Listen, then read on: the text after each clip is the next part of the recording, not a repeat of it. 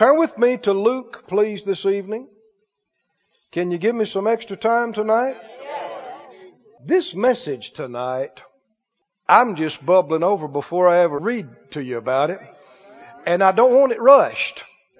And I'm telling you, this word tonight will heal you.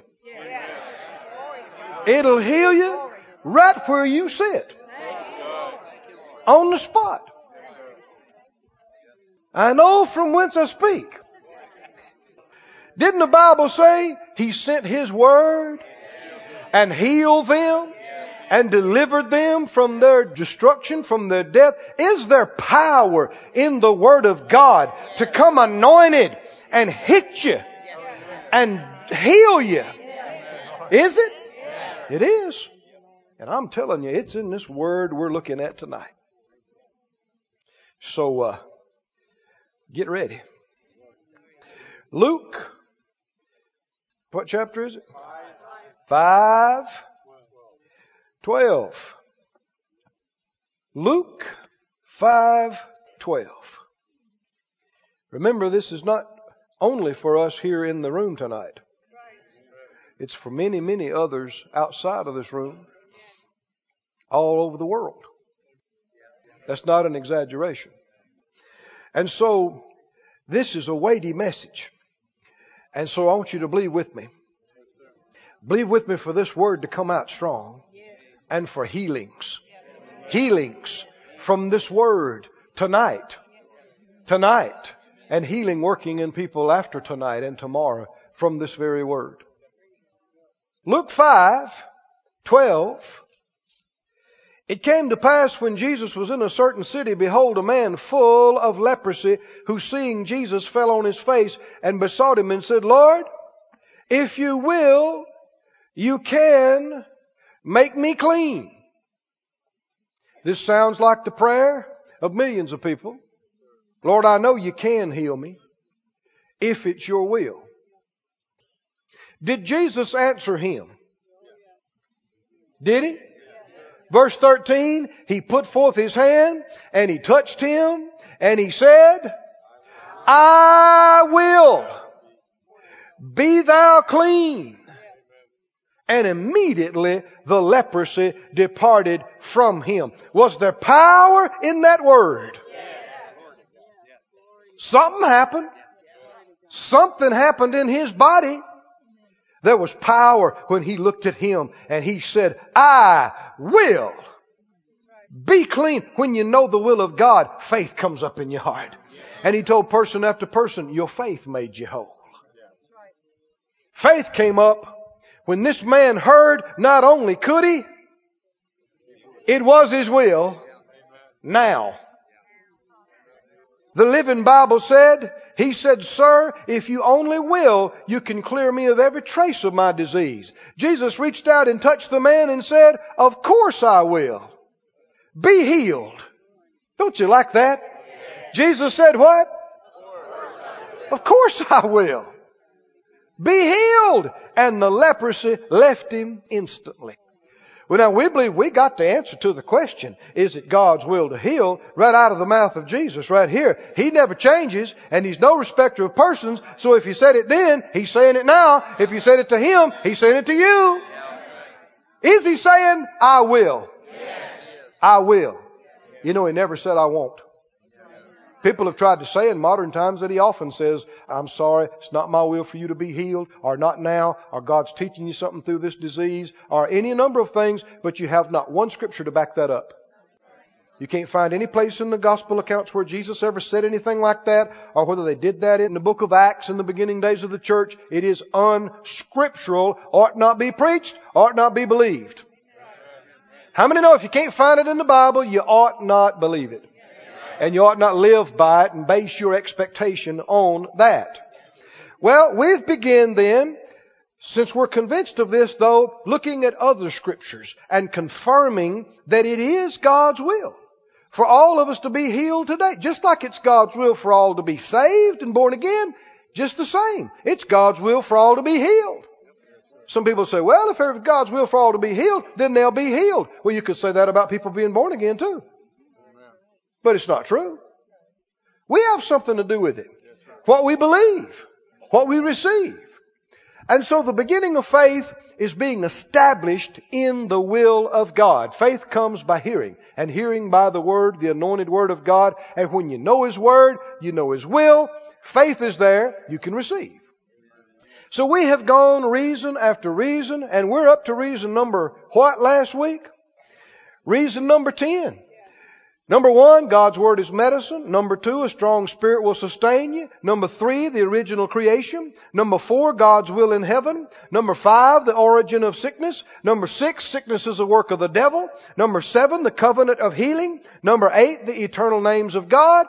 Number nine, sickness is a curse. And number ten, types of redemption. And we shouted about the Passover lamb, didn't we? And the atonement and the serpent on the pole and year of Jubilee and, right? And our premise was if we can find healing in the type, what does that prove? There's healing in what the type was a type of. Redemption. So I want to get in it tonight. Number 11, we are sure it's God's will for all to be healed because healing is a part of redemption. Just as much as being saved from hell, just as much as being born again, healing is a part of redemption. It belongs to you equally with forgiveness of sin. Now, Go with me again to 2 Corinthians. Scripture we looked at last uh, week. 2 Corinthians, the first chapter, I believe it is, and verse 20. 2 Corinthians 1.20 says, For all the promises of God in Him are yes, and in Him amen, or so be it unto the glory of God by us. How many of the promises of God? All, All of them. Now we have said this before and I, I, you may not know why I'm being so repetitive about it or so strong about it, but it is a big, big issue. I am convinced from the Word that there is no blessing available to mankind except through Jesus. Amen. Did you hear what I said now? Yes. That is an all-inclusive statement. Yes. I don't believe that, you know, God goes around that and does things any other way. To do so would be unjust. God, the Father, the creator of heavens and earth, is the righteous judge of all the earth. He is known throughout time and eternity in all the universe, the Bible says he's known for his righteous judgments. And he's, no matter how much he loves you, he's not going to pervert justice for you. He's not going to do wrong or do something unfair or unjust for anybody. So the only way he would have a right to do something for a man or a woman is through redemption. That way he's justified. He is, uh, he's justified, the Bible said Jesus is, and he is the justifier of those that believe in him. So if anybody ever got healed, Old Testament, Gospel accounts, New Testament, last week. If anybody ever got healed, I'm saying, I believe the Bible is saying, it was based on what Jesus was going to do or what he's already done. You and I are looking back to the cross. It's already happened. It's already done. We're about to read in Isaiah 53. In fact, be turning there right now. Go to Isaiah 53. And you know that in this chapter, it says, uh, with his stripes, we are healed. Doesn't it? That's good news, my brother, sister. With his stripes, we are healed. But how many know 1 Peter 2.24 uses a different word? It said, by his stripes you were healed. Why? Isaiah is looking by the Spirit to the future. Jesus hadn't been born yet in his time. The cross hasn't happened. The scourging hasn't happened. Him being raised from the dead hasn't happened on the earth, but he's looking at it in the spirit and he says, by whose stripes you are healed. But Peter, Peter's on the other side, like we are. The Lord has come, born of a virgin, Uh, hung on the cross, scourged at the whipping post, raised from the dead, seated at the right hand of majesty. And now he says, by whose stripes you were healed. Everybody that ever got healed throughout the Old Covenant and the Old Testament and all those years through the prophets and the law, they were healed based on what Jesus was going to do. Everybody that's ever been healed was ever healed in Jesus' ministry. All the masses and thousands that were healed in His earthly ministry were healed based on what He was about to do. And then anybody and everybody that's ever been healed since then have been healed based on what Jesus has already done at the cross. Do you believe that or not? All the promises of God, every one of them, find their fulfillment and God's, the Father's ability to say yes and so be it, you can have it. It is all and it is only through Jesus. Oh, He's our hero. Isn't He? He's everything. Huh? I get worked up when I start talking about Him. Jesus is it. He's everything. Isn't He? He's the beginning. He's the end. He's the Alpha. He's the Omega. He's the first. He's the last. And He's everything in between. He's it. There is no salvation apart from Him. There is none. He is the only way. He's the way. The only way. There is no deliverance. There is no healing. There's no freedom. There's no blessing from God except through Him. Through Jesus. But now here's the thing. If He did buy and pay for healing in His work of redemption, how many does redemption belong to? Hmm? How are you going to say, if that's true, and then somebody's going to come back and say, well, some it's God's will to heal and some it's not. Hold on, hold on. If it's true that He bought and paid for it through the work of redemption, why couldn't you say that about other parts of redemption? Why couldn't you just as equally say it's God's will for some to be born again and some it's not? If He bought it, if He paid for it, if He accomplished it through substitutionary sacrifice, it belongs to whosoever will believe all the time, forever. Glory to God. Go to Isaiah, please. 53rd chapter. I need you to stir up and stay with me tonight. I need to stay with us till we get this done.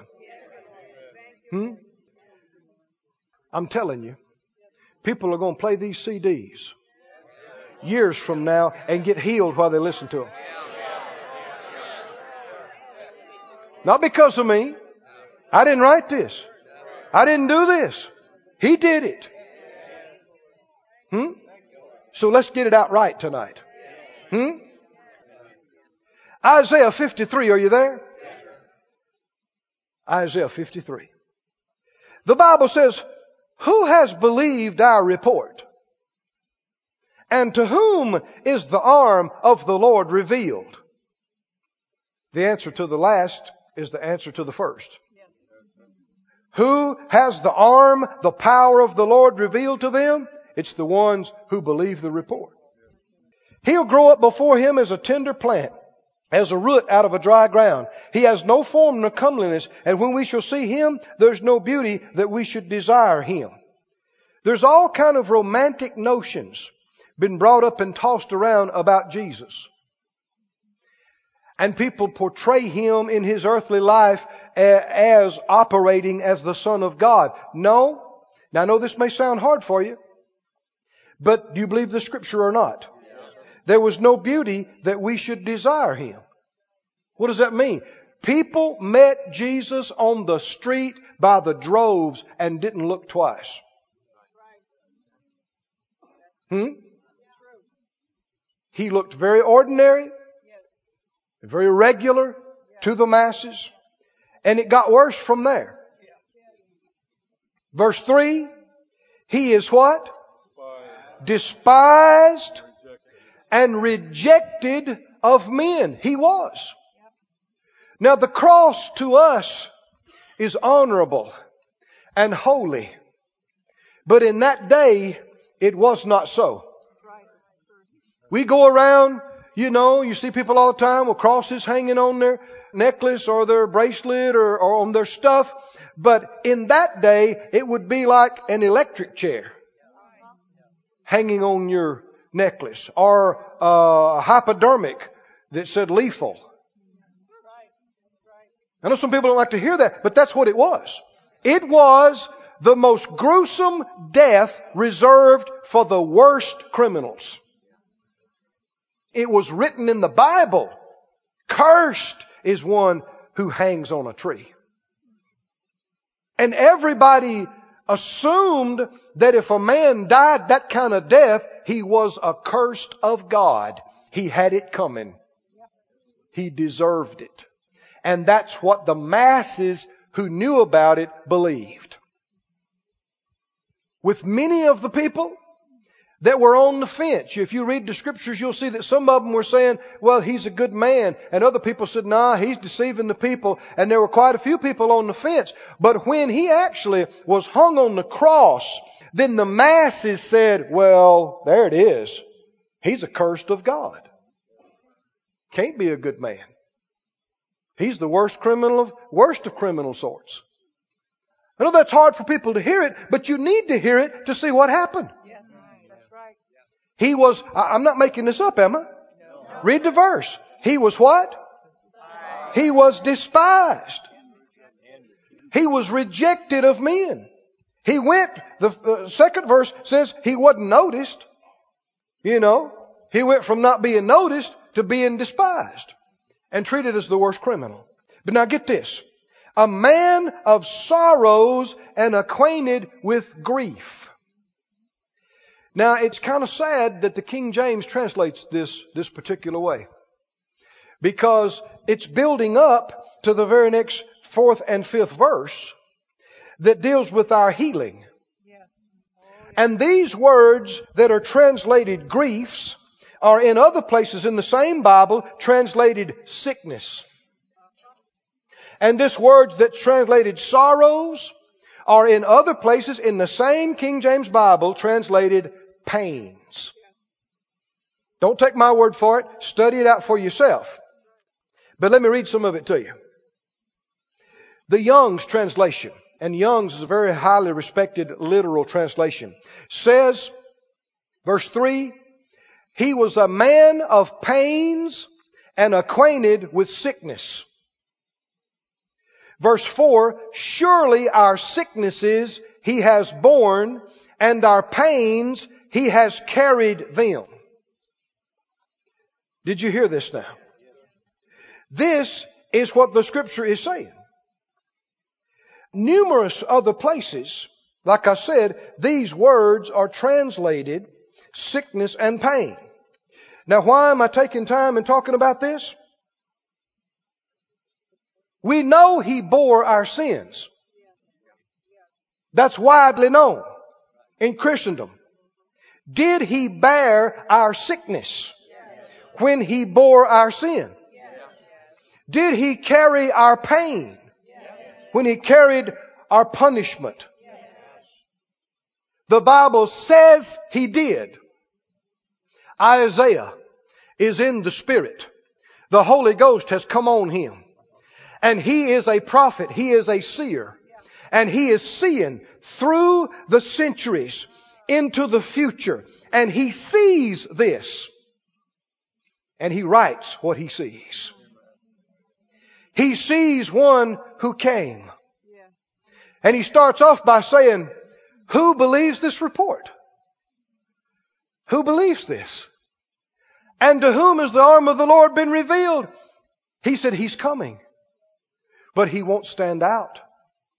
He's coming. I see Him. There's no marvelous beauty in him that'll make you goo and ga over him. He'll be despised. He'll be rejected. He'll be executed as the worst criminal. Oh, but this is what's happening. He's bearing our sicknesses. I see it. He's carrying our pains. Oh, can you see this? He goes on to say that he was bearing our iniquities also and our sins and the chastisement of our peace. We know from 1 Corinthians he was made poor for us. This is the great exchange. We saw in the types of redemption, we saw the word atonement. Again and again and again, and you see it all through the Old Testament. Atonement is not a New Testament word. I know we use it all the time, but it's not. Study it for yourself. Atonement is an Old Testament word. It means to cover. But Jesus did not atone for our sins. I know that sounds strange to your ears, but study that for yourself. He did not atone for our sins. That means He did not cover our sins. The Bible says He put them away once and for all. We do not have the covering of sin. We have the remission of sin, which means you're free from it. Once it's done, it's not covered where somebody could find it. It's gone. Nobody can find it. It is removed. He took it upon himself. And he took it away. During those three days and nights. He took it to the pit. Are you listening? And we've been taught some of this, but in many, many circles we have not been taught that when He took our sin, He also was taking our sickness. This has not been taught. He took our sickness. Let me give you some more scripture. This word, here translated griefs. Are you with me in Isaiah 53? I get excited, but I don't need to move too fast. Verse 4. Surely, when the Bible says surely, if it just said it happened, it'd be true. But when it goes ahead and says, surely, surely he has borne our griefs. That word griefs is the Hebrew word koli. Twenty times that I know of. Somebody say twenty. 20 other times I know of in the Old Testament, it was translated disease or sickness. In fact, I heard some individuals that, and this is an interesting thought. This is hearsay. So don't build a doctrine on it. But Hebrew and Greek scholars know these things. And an individual that was on one of the committees, this is many years ago, doing one of what we call the modern translations, when they got to this passage, and they, there were scholars from all different camps, because they want to make it fair. It wasn't just a Baptist and a Presbyterian, there was from all different camps. But these are highly educated men in the original languages. And one of them said, well, this has been translated sickness and disease consistently in these previous verses, but it's not what the King James says. And there was a big discussion about it. And finally, one person said, well, if we do that, if we put sickness and pain in there, people will get the wrong idea. And it'll play right into these uh, divine healing people's error.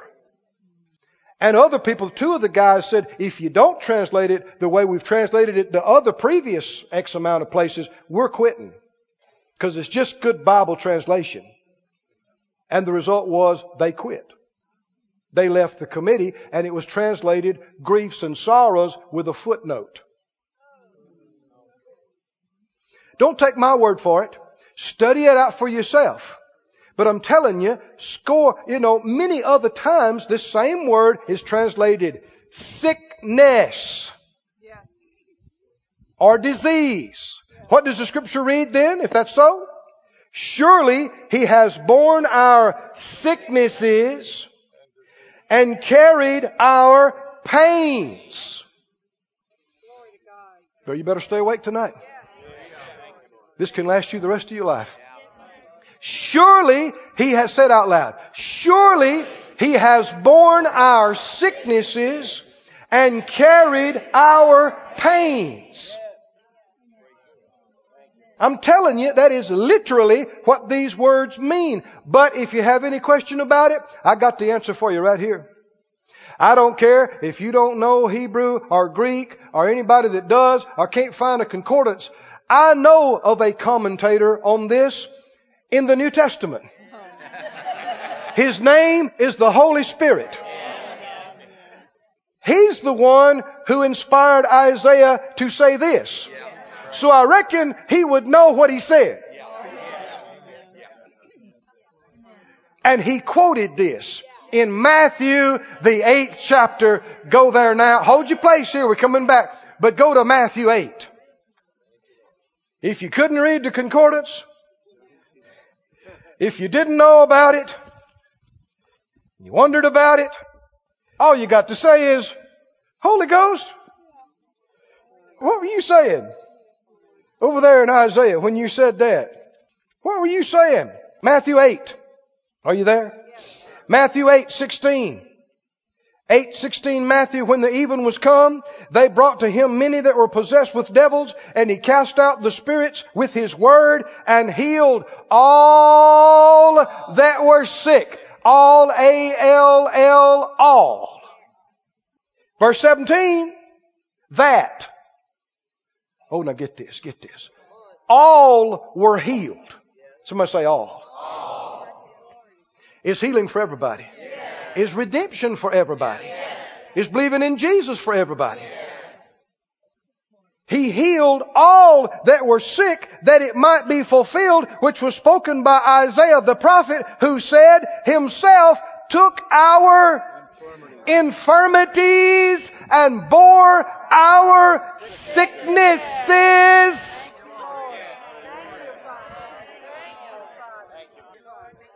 If the Holy Ghost said in, through Matthew that that's what he said through Isaiah, then I reckon that's what he said. Surely. Oh, glory to God. Friend, listen to me. When you come to believe this, just as strong as you believe he bore your sins, you'll be healed. Just like you're saved.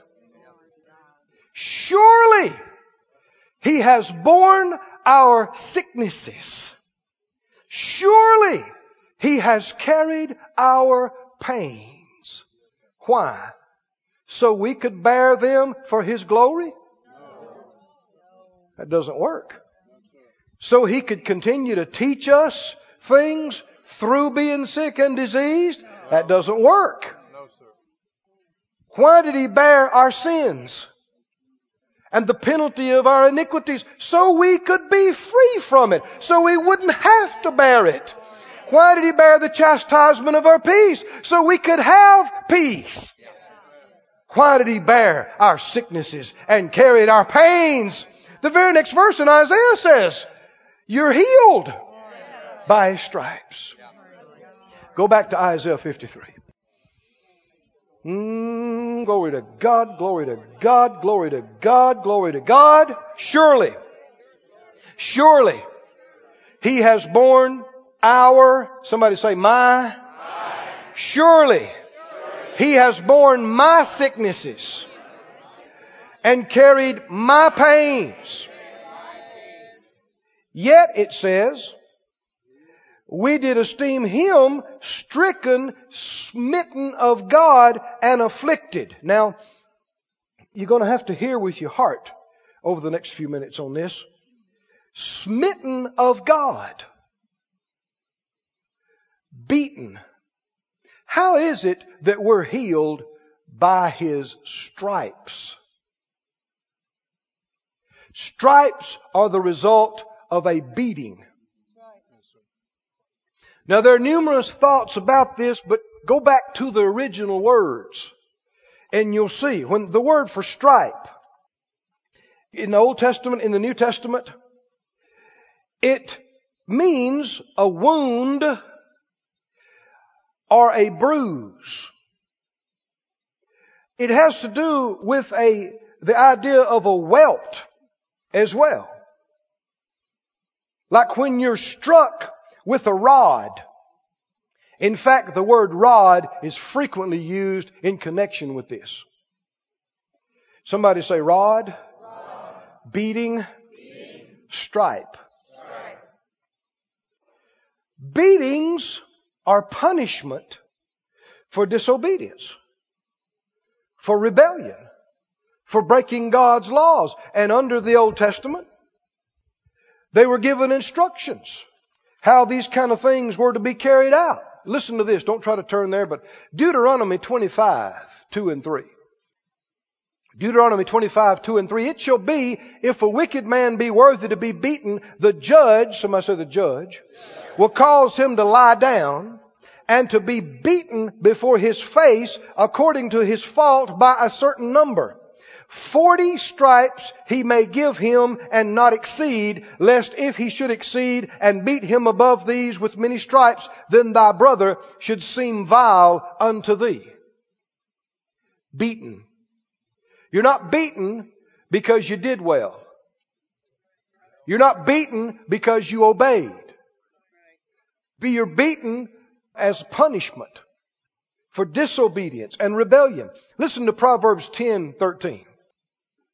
A rod is for the back of him that is void of understanding. Proverbs 19:29. Judgments are prepared for scorners and stripes for the back of fools. Said out loud, stripes, stripes. are for the backs back. of fools. See, why would they need a beating? Because they hadn't listened to talk. Talk does no good with them. They're rebellious after hours of instruction and pleading and everything else. And so a beating is the next recourse. Now I know this is politically incorrect, but this has been in the Word from ancient times. Yes. And people were beaten as punishment for their crimes. Weren't they? Discouraging has to do with this. Now there's difference between Roman scourging and Jewish scourging.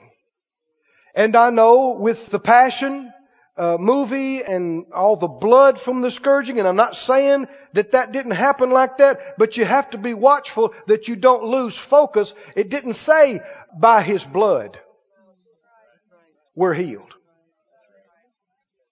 I guess the Lord could have said that if He'd wanted to. What did it say? By his stripes, we're healed. By his stripes.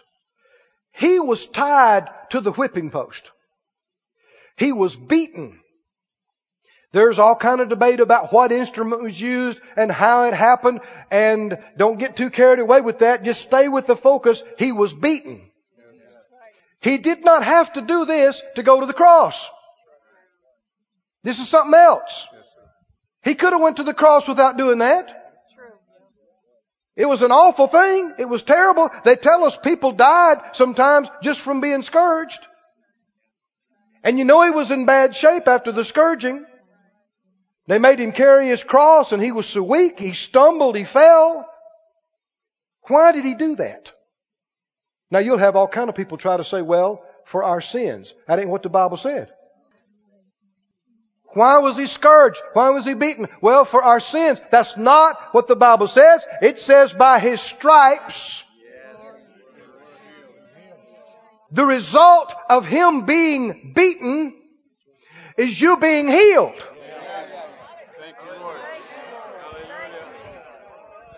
Now whether you understand this or not, you can believe it.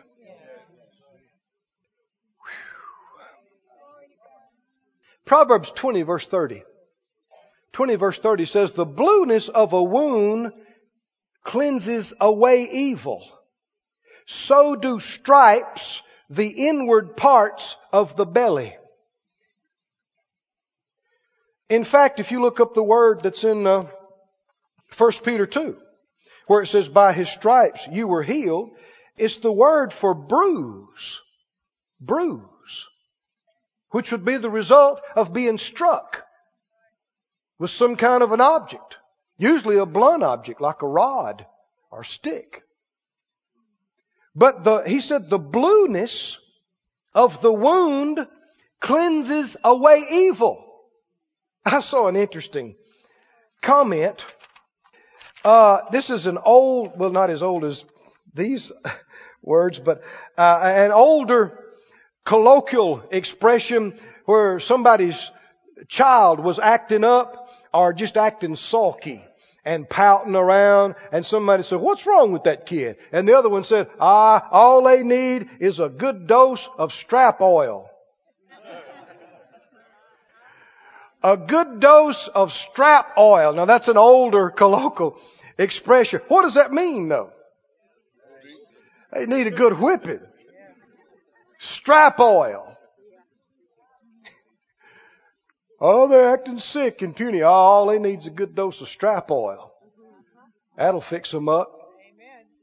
Healing and beating. Beating and bruises and healing. How do these go together? Simple. Sickness is punishment. Are you listening? Sickness is punishment for breaking God's laws, for rebellion and disobedience. Don't let your mind run off on some tangent. Stay right here with me. Is that statement true or not? Leviticus 26, Deuteronomy 28. We went through it just recently, verse by verse. Was part of the penalty for breaking God's law being sick and diseased? Sickness is punishment. That's why it is such a perversion for preachers to get up in their pulpits and act like sickness is some kind of a blessing in disguise. No. Sickness is punishment. Poverty is punishment. Hell is punishment. Right? Grief and vexation of mind and soul is punishment. Punishment for the disobedient. Punishment for the rebellious. Was Jesus disobedient? Certainly not, and he never was sick. Hmm? Was Jesus rebellious and disobedient? No. And he, he had everything he needed. He had abundance. He enjoyed nice things. Did he ever have broken peace? Did, was he anxious? Did he have times of depression? No. Because he was not punished. He was blessed. He lived in the blessing, not the curse. Because he was obedient, not disobedient. But here, the prophet is seeing him being treated like the worst criminal and seeing him smitten of God. Oh, come on, friends, you'll have to use the eyes of your spirit to see this. Uh, are you still in Isaiah 53? Isaiah 53 4. Isaiah 53 4.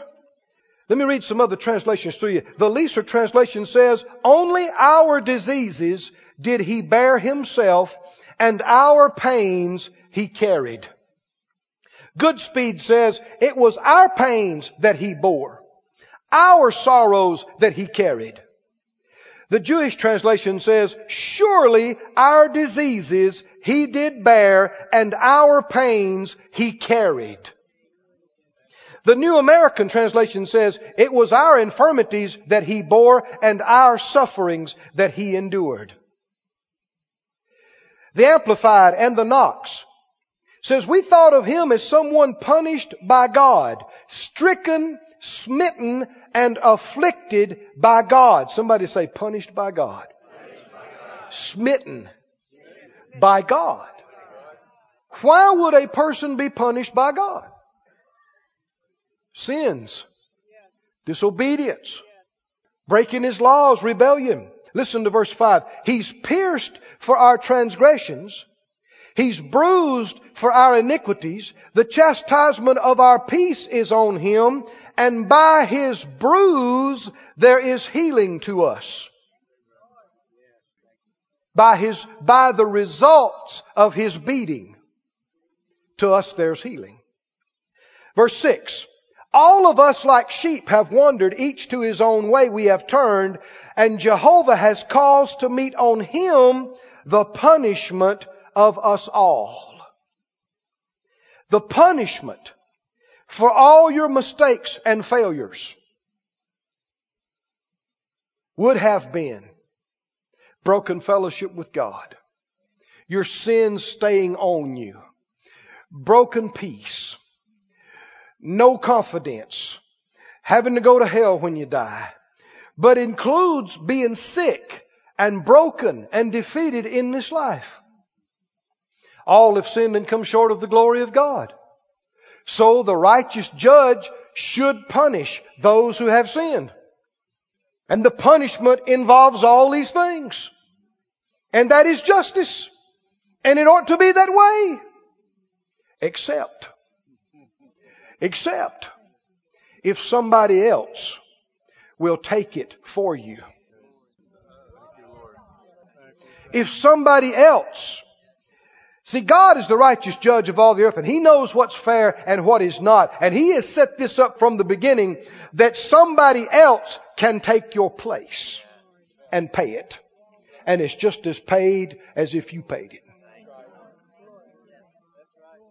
Jesus took our place and He took the punishment for all broken sin and broken covenant. He took the punishment which included sickness.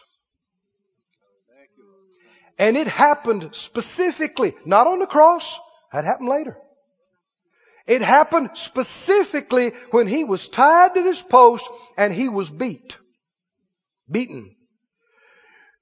People could see the soldiers beating him. What they could not see was the spiritual blow. When Jesus in the garden, sweat, drops of water and blood, and was in such an agony? Was he recoiling over being beaten with the Romans instrument and hung on the cross? If he was responding like that, it's said that some of his followers after him acted with more bravery. I know you don't like to hear that, but you need to have your eyes open. There was so much more he was looking at. what was going to happen to him in spirit. When that was happening to his body, something else was happening in his spirit.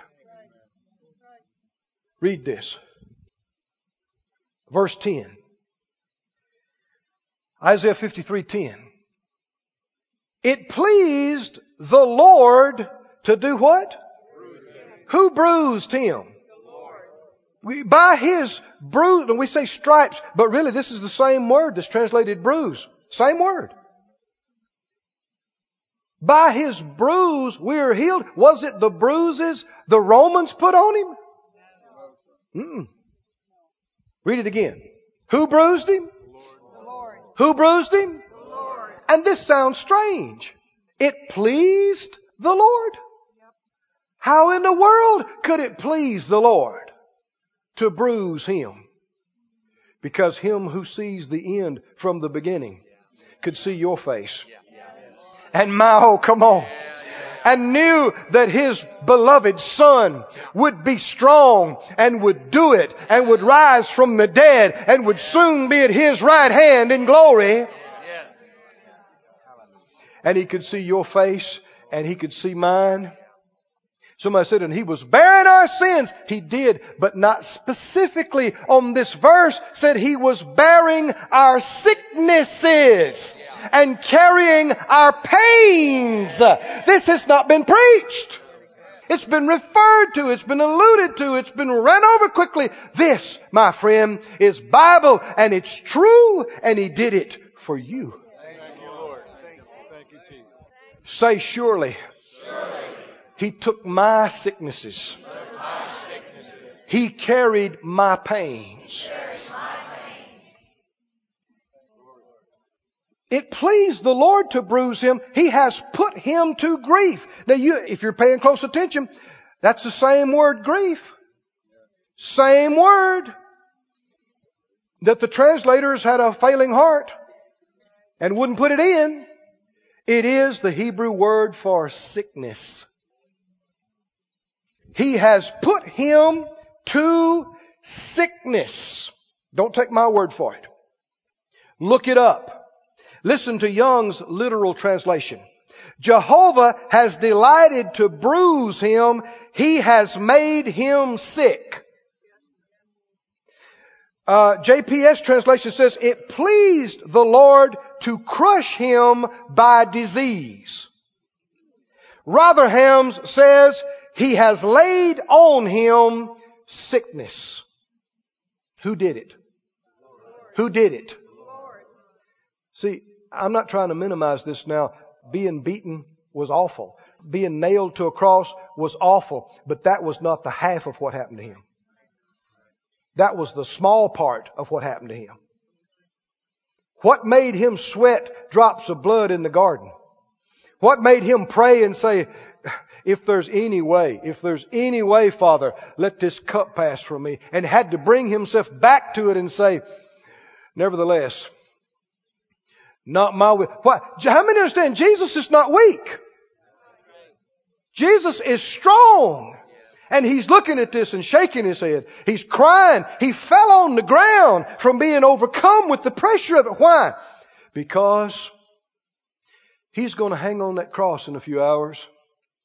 And all of the ugly, terrible, evil and iniquity and sin of every man since Adam until the last man that's going to be born and live on the earth is going to converge on his sinless, spotless spirit. And he's not just going to empathize with it, he's going to become it.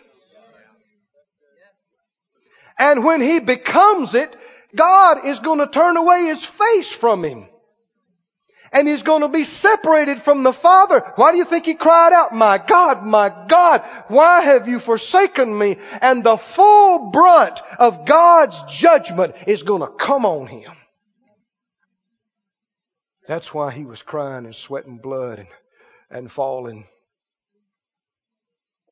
But before he went to the cross, there was something else.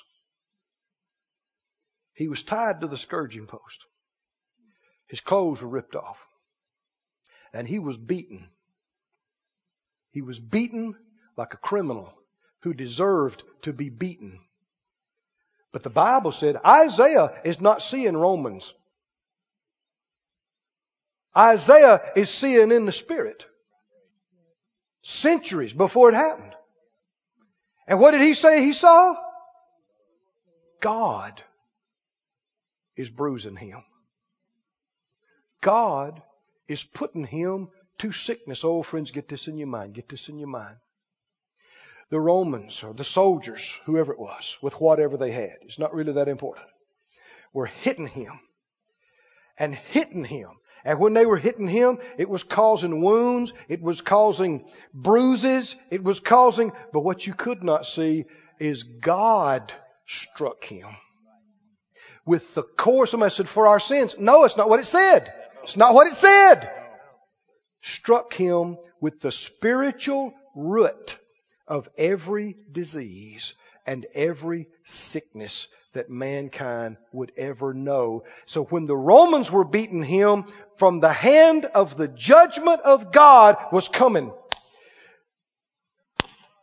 on his spirit, on his soul. The root, how many understand? You can take cancer cells and put them under a microscope. There's a life in them. There's a spiritual mobility in them. What's keeping them alive? What's making them grow? It's spiritual. There's a spiritual root and core and cause of every disease. You can't see it with a microscope. God laid that on him and beat him with that when the Romans beat him in the physical. And by that beating, no matter, here's the lie. the devil will say, well, yeah, you know, God can heal. And He loves you and all that, but you've messed up. You've missed God and you've missed His plan for your life and you've messed up so bad and you failed so bad. Exactly! That's why He was beaten. To say I can't be healed because I've messed up doesn't make sense. And yet it's one of the favorite lines of the enemy. Well, you've messed up. You've come short. You've failed, so you don't have a right. If you have messed up and deserve to be punished, including being broke and sick, that's why Jesus is there at the whipping post, taking your beating for you, taking your sickness for you, taking your disease, taking your spiritual beating for you, which is sickness and disease. Oh, can you see this or not? Don't let this get away from you. Meditate upon this. Talk it. Think it until it gets built up in your spirit because I'm telling you, the revelation of this will heal you. Will heal you where you sit. Just like a man can be born again right where he sits. Just by believing the Word. This is the same Bible.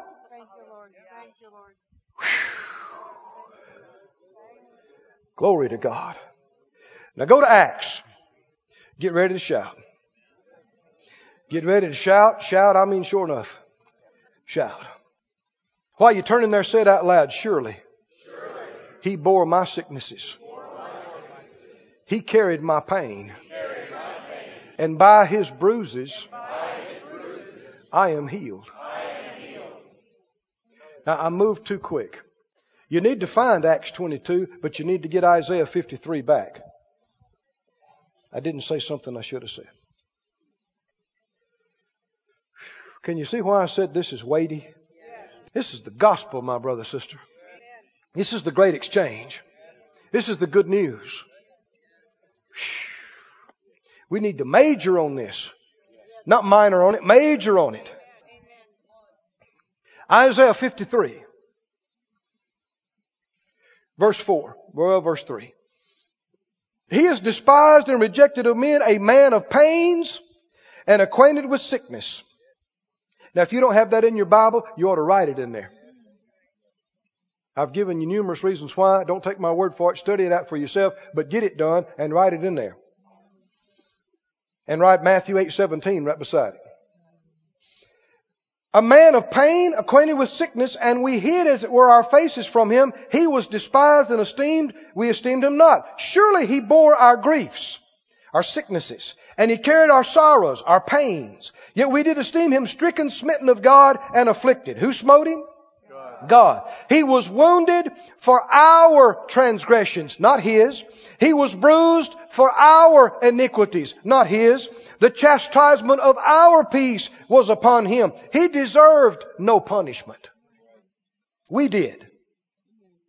But if he took our punishment, do I have to have it anyway? No, come on, think about it. It is so obvious. I mean, let's say you're in another country. There are still numerous countries where you break one of their laws, they'll take you right out on the street and tie you and beat you with a stick. Let's say you and I were rambling the world on vacation and you broke somebody's rule and didn't mean to, next thing you know, they're gonna take you out and they're gonna beat you until you're silly, maybe die. And I say, well look, wait, wait, wait. Can I take their place? I mean, maybe I, let's say if I was younger than you or I was a little stronger than you. Can I take their place? They said, yeah, it's accepted under our law. And what if I went and let, they beat me and it took me three weeks to get over it before I could walk. And yet they show up at your house, you know, right after that and say, you know, come get your beating. We come to beat you. You broke the law. You deserve it. What would you say? What would you say? Come on, tell me, what would you say? You would say, uh-uh, no, Keith took my beating. Now come on now, if you let them beat you anyway. Why did I do it? What good did it do me to take that if you let them beat you anyway? By his beating, we're free. By Him taking our punishment, then legally we should not be punished. Even though we're the ones that committed to sin, because even though He didn't commit the sin, He took the punishment. Now get this. Let's get stronger as you go. All we like sheep have gone astray. We have turned every one to his own way, and the Lord has laid on him the iniquity of us all. He was oppressed. He was afflicted. Yet he opened not his mouth. He is brought as a lamb to the slaughter and as a sheep before her shearers is dumb. What does dumb mean? Not talking silent. So he opens not his mouth. It said it again. Say it out loud. He opened not his mouth. Say it again. He opened not his mouth. Say it again. He opened not his mouth.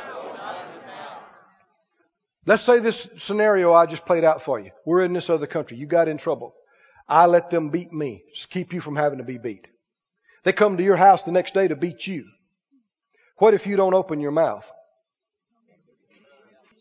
Hmm? Then you're going to get beat. Why? Did you have to get beat? Somebody said, well, I learned something through it. Well, you weren't supposed to. if you got beat, then I took the beating in vain for no reason. This is, the gospel is substitution. Redemption is exchange. You know why you're not going to hell? He went. You know why you're not going to pay the price for your sins? He did. You know why you don't have to be sick? He took it. It's exactly the same through the whole realm of life. Say he opened not his mouth. See, it repeats it for emphasis. It says it again. He opened not his mouth. Now look at Acts 22. Acts 22. Get ready to shout. Acts 22, Jesus has gone to the cross. He has paid the price. He took our beating for us and He died in our place. Said out loud, He took my beating at the uh, scourging post. He died for me at the cross. In Acts 22, Acts 22, Paul was preaching in this particular place, and as frequent with him, they either had revival or riot, and frequently both. And here they were having a riot. The people got so mad that verse 22, as he finished up his trying to preach to them, they gave audience, this is Acts 22, 22, they gave him audience until this word, and they lifted up their voices, and they said, away with such a fellow from the earth, for it is not fit that he should live. And they cried out, and they cast off their clothes, and they threw dirt in the air. That's devil stirring people up. The chief captain commanded him to be brought to the castle and bade that he should be examined by scourging. That's what they did to Jesus. So they took him in so that he might know wherefore they cried so against him. Do you understand what they're going to do? Scourging, what would we call it today? Torture. They're going to strip him down. They're going to tie him to the post. They're going to ask him some questions and they're going to beat him. And they're going to ask questions and beat. And ask questions and beat. And he may live through this and he may not. Scourging. Paul, the apostle, the preacher. And verse 25, as they bound him with thongs. Now get the picture. They're tying him to the post. Just like they did Jesus. No, no. When they tied Jesus to the post, what did he say? Tell me what Isaiah said. He opened not his mouth. Now they're tying Paul to the post. How, what do you think Paul ought to do? So, well, he ought to be like Jesus. and open not his mouth. Not if Jesus did it for you. What, get this now. What Jesus did as your substitute is not your example. Two different things. There are things He did as our example, but what He did as our substitute is different. It's not our example. It's in our place. On our behalf. I'm just about through, but stay with me now. Help me finish this up. They're tying the man of God to the scourging post. Just like they did, exactly like they did with Jesus. Hadn't been that long since they did it to Jesus. And as they're tying him to the post, he says, he opens his mouth. oh, can you get the picture? They're tying him up. Ah, they took off his coat. And they tied him up to the post. He can hear that guy, kapow, warming up his whip back there. Kapow! And he said, hey, hey, shut up, you about to be beat. I said, hey, is it legal to beat a Roman citizen that is not convicted and found guilty of a crime? Is it legal? He knew it wasn't. They knew it wasn't. Oh, he opened his mouth.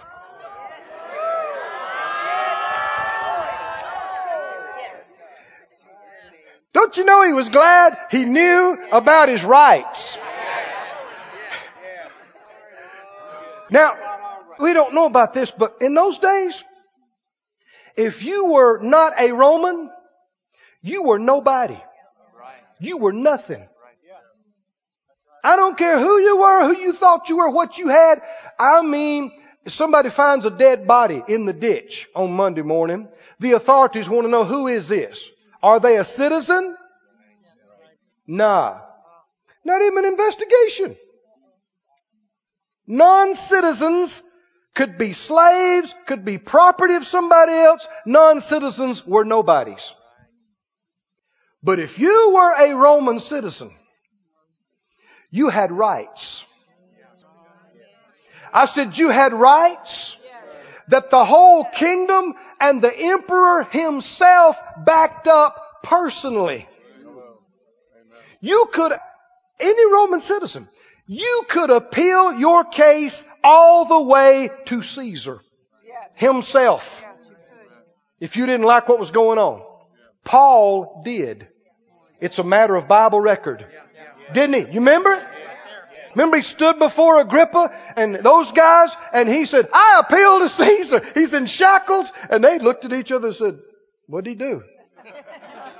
They confer with their lawyers and said, hey, you gotta send him. You don't want to get back to Caesar that you violated his Roman rights. And they said, you appeal to Caesar? To Caesar you will go. He had rights. Why is this in the Bible? Why, why, why is this here? The Bible said our citizenship, this is in Philippians. It's the Greek word politeuma. It means citizenship. It says our citizenship is in heaven. What do you think it means that your name is written in a book? And I'm telling you, in time and in eternity, if you ain't a citizen of heaven, you are not anybody. I don't care who your family tree is, how much money you got, what kind of political class. When it's all said and done, there's only going to be one roster that matters. Oh, but here's the good news. Here's the good news. If your name is in that book, if you are a citizen of heaven, you have rights now. Right now. You have rights right now. Now. Masses of Christians don't know this. And so they're silent. And they take it. And they take it. and they take the devil, tearing up their affairs and hurting their babies and destroying their finances. And they just take it and they go, well, you just never know what the Lord's going to do and we don't know. And they just take it. And the devil is beating and stealing and killing and destroying and they don't even know they have any rights. Much less stand up and speak up for them. What if Paul had been quiet? What if he'd have sat there and go, well, you know, I have made a lot of mistakes. I guess, you know, I guess I deserve a good beating. Lord, help me to be strong. Take it like a man. Lord, give me strength. Lord, give me strength. Lord, give me strength. Well, if that's all you know, the Lord will be merciful and He'll give you strength. But there's something better. there's something better. Come on, help me out. What did he say? Hey! Wait up! this guy's back here going, kapow! He's warming up the big old brute of a guy, kapow! I mean, this is all this guy does. This is his whole profession. What do you think he does in between scourgings? He flicks uh, flies off a fence post and works out. He's just waiting for somebody to take a part. He's going to flail him. Flay him, I'm trying to say. That too. Either way, you don't want it. What do you say? Come on, help me out. What do you say? Hey, wait, a minute. Wait a minute. Get, get, get, get this word. Get this word. Is it lawful? See, the devil is counting on you not knowing this. He is a spiritual outlaw. And he wants to take advantage of you because of your ignorance. He wants you to be quiet and take it. He said, Is it lawful for you? Beat me like this? Uncondemned? A Roman citizen? He knew who he was. He knew he had rights. Look at it, look at it. When the centurion heard that, he went and told the chief captain. First, you know, he told that big brute of a guy with a whip, hey, whoa, whoa, wait. Just go sit down. Wait a minute. And he went in to the chief captain, the head man. Friend, this is symbolic of devils. This is symbolic of the devil's hierarchy. Principalities, powers, rulers. The enemy come, start doing something to you, and you go, whoa, whoa, whoa. Not in my house you don't. Uh-uh. No, you don't. Now, is it legal? Devil, is it legal? If you come in here and do this, immediately those lower level devils have to go, huh, whoa, whoa, whoa, what, what? Well, ask the boss devil. I, they said it's illegal. I don't, you know, these lower levels are pretty dumb. And they go, he said we couldn't kill him with cancer. He said, what? He said he is a citizen of heaven. And we can't, and we can't do it. So they say, well, whoa, whoa, whoa, time, wait, wait. We don't want to cross God, you know what? Whoa, whoa, uh, go ask Big Devil. And he went in and he told the chief captain, he said, you better watch what you're doing. Cause this man is a Roman. You better watch out what you're about to do. The chief captain got out from behind his desk. Came down to the courtyard where Paul is still like this. And now the head man comes down and says, Hey, he said, What's up?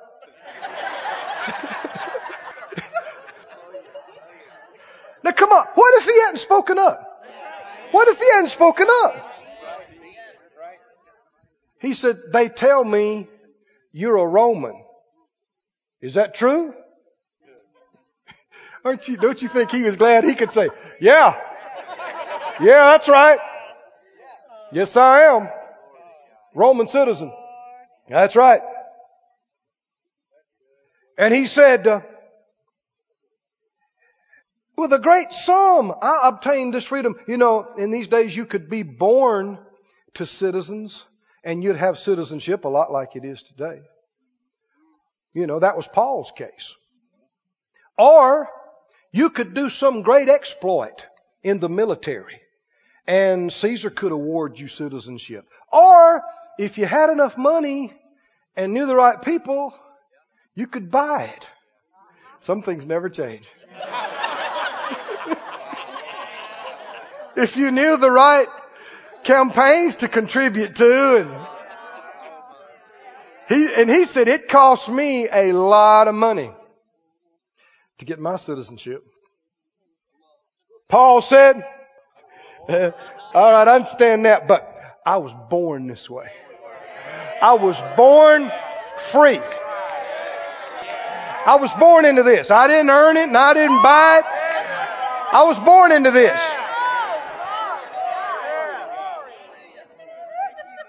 Then straightway they departed from him, which should have examined him. That's the word for torture. And the chief captain was afraid. What a turn! They're treating him like dirt. They're tying him to the post. Chief captain didn't even stay out there. He went inside to get something cold to drink. They're gonna beat him into a pulp. Now he's scared. Head man is scared. Because he knew he was a Roman and because he had tied him up. Oh. Did you get the picture? When he looked up from there and he said, I was born this way. I was born free. That's why I got all these rights. That's why I'm protected. I was born into this. And the chief captain said, untie him, untie him right now. Uh, Mr. Paul, we are sorry. We, we didn't know. Uh, mm, I hope you don't feel the necessity to report this to Caesar because would you come inside? Man, I got some fresh lemonade and some great, I'm sorry. Uh, get me some, I think some of my clothes would fit him. Would you get some and bring, sit down here, Mr. Paul. I'm sorry. Oh, we got some stuff on your clothes. I'm sorry. He goes from being you know, about to be scourged and beaten to loose and respect. Friends, you were born into this. You didn't earn it. You didn't buy it. You couldn't do enough to deserve it. But when you looked up and you said, Jesus, I believe on you and I receive you as my Lord and my Savior, you were born again and you were born into this family and into this kingdom and your name, your, your, your, your name. Your name is in that book. And that book is a book of the redeemed and the ransomed. It is also a roster of the citizenship of the eternal kingdom of God. And as a citizen, you have rights. You have rights. You have rights, but you must know them. And you must stand up and you must speak for them. Jesus opened not his mouth. How many know he could have? Oh, don't you remember what it said when they're appealing to him? He said, don't you know I could call on the Father right now? He'd send me legions of angels. And what would do? They would take him out of there so fast. I mean, they'd wipe out every soldier within a hundred miles of there, just like that. But you'd still have to pay for your own punishment. He could have, Jesus, when they tied him to the whipping post.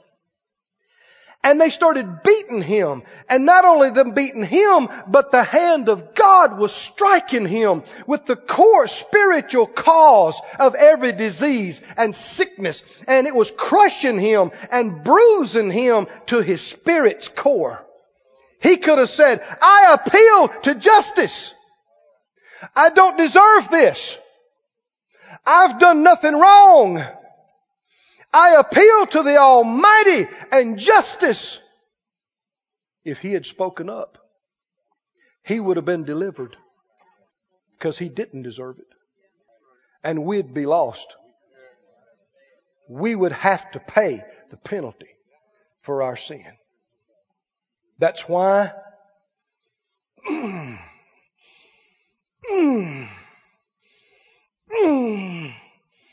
don't you know he wanted to say something? All he had to say was a word. That's all he had to say. All he had to say is, stop it. How many know when he said, I am, they all fell on the ground?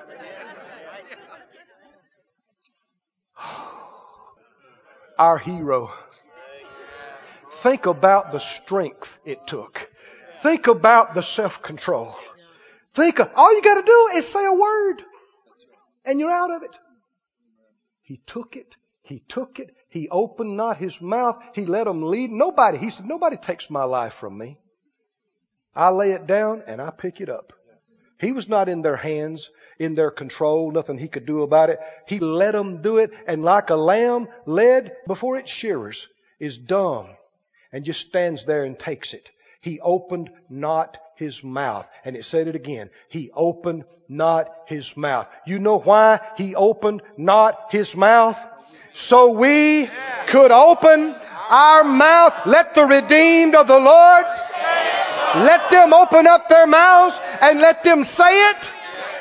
And when anything that is stealing and killing and destruction comes and starts to pound on you and affect you, you better not sit there and go, well, I don't know if it's the will of God. You stand up and you say, no, you don't. No, you don't.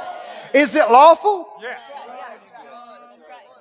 You ignorant devils, is it lawful?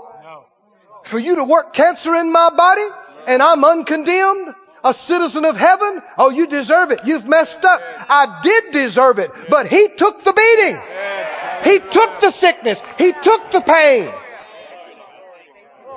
No, you don't steal my money. No, you don't. Is it legal? Is it lawful for you to steal my prosperity? No, you don't. I call you on it. I challenge you before the high court of heaven. They'll run scared to their superiors. And they'll back off from you.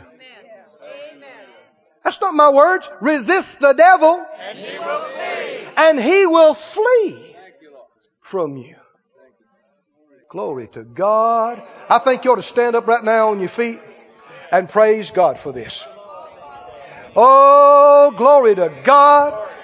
Glory to God. Glory to God. Glory to God. This ministry has been brought to you today free of charge by the partners of Moore Life Ministries and Faith Life Church. If you would like to help send this word to others at no charge, you can become a word sender today. For more information, visit our website at moorelife.org.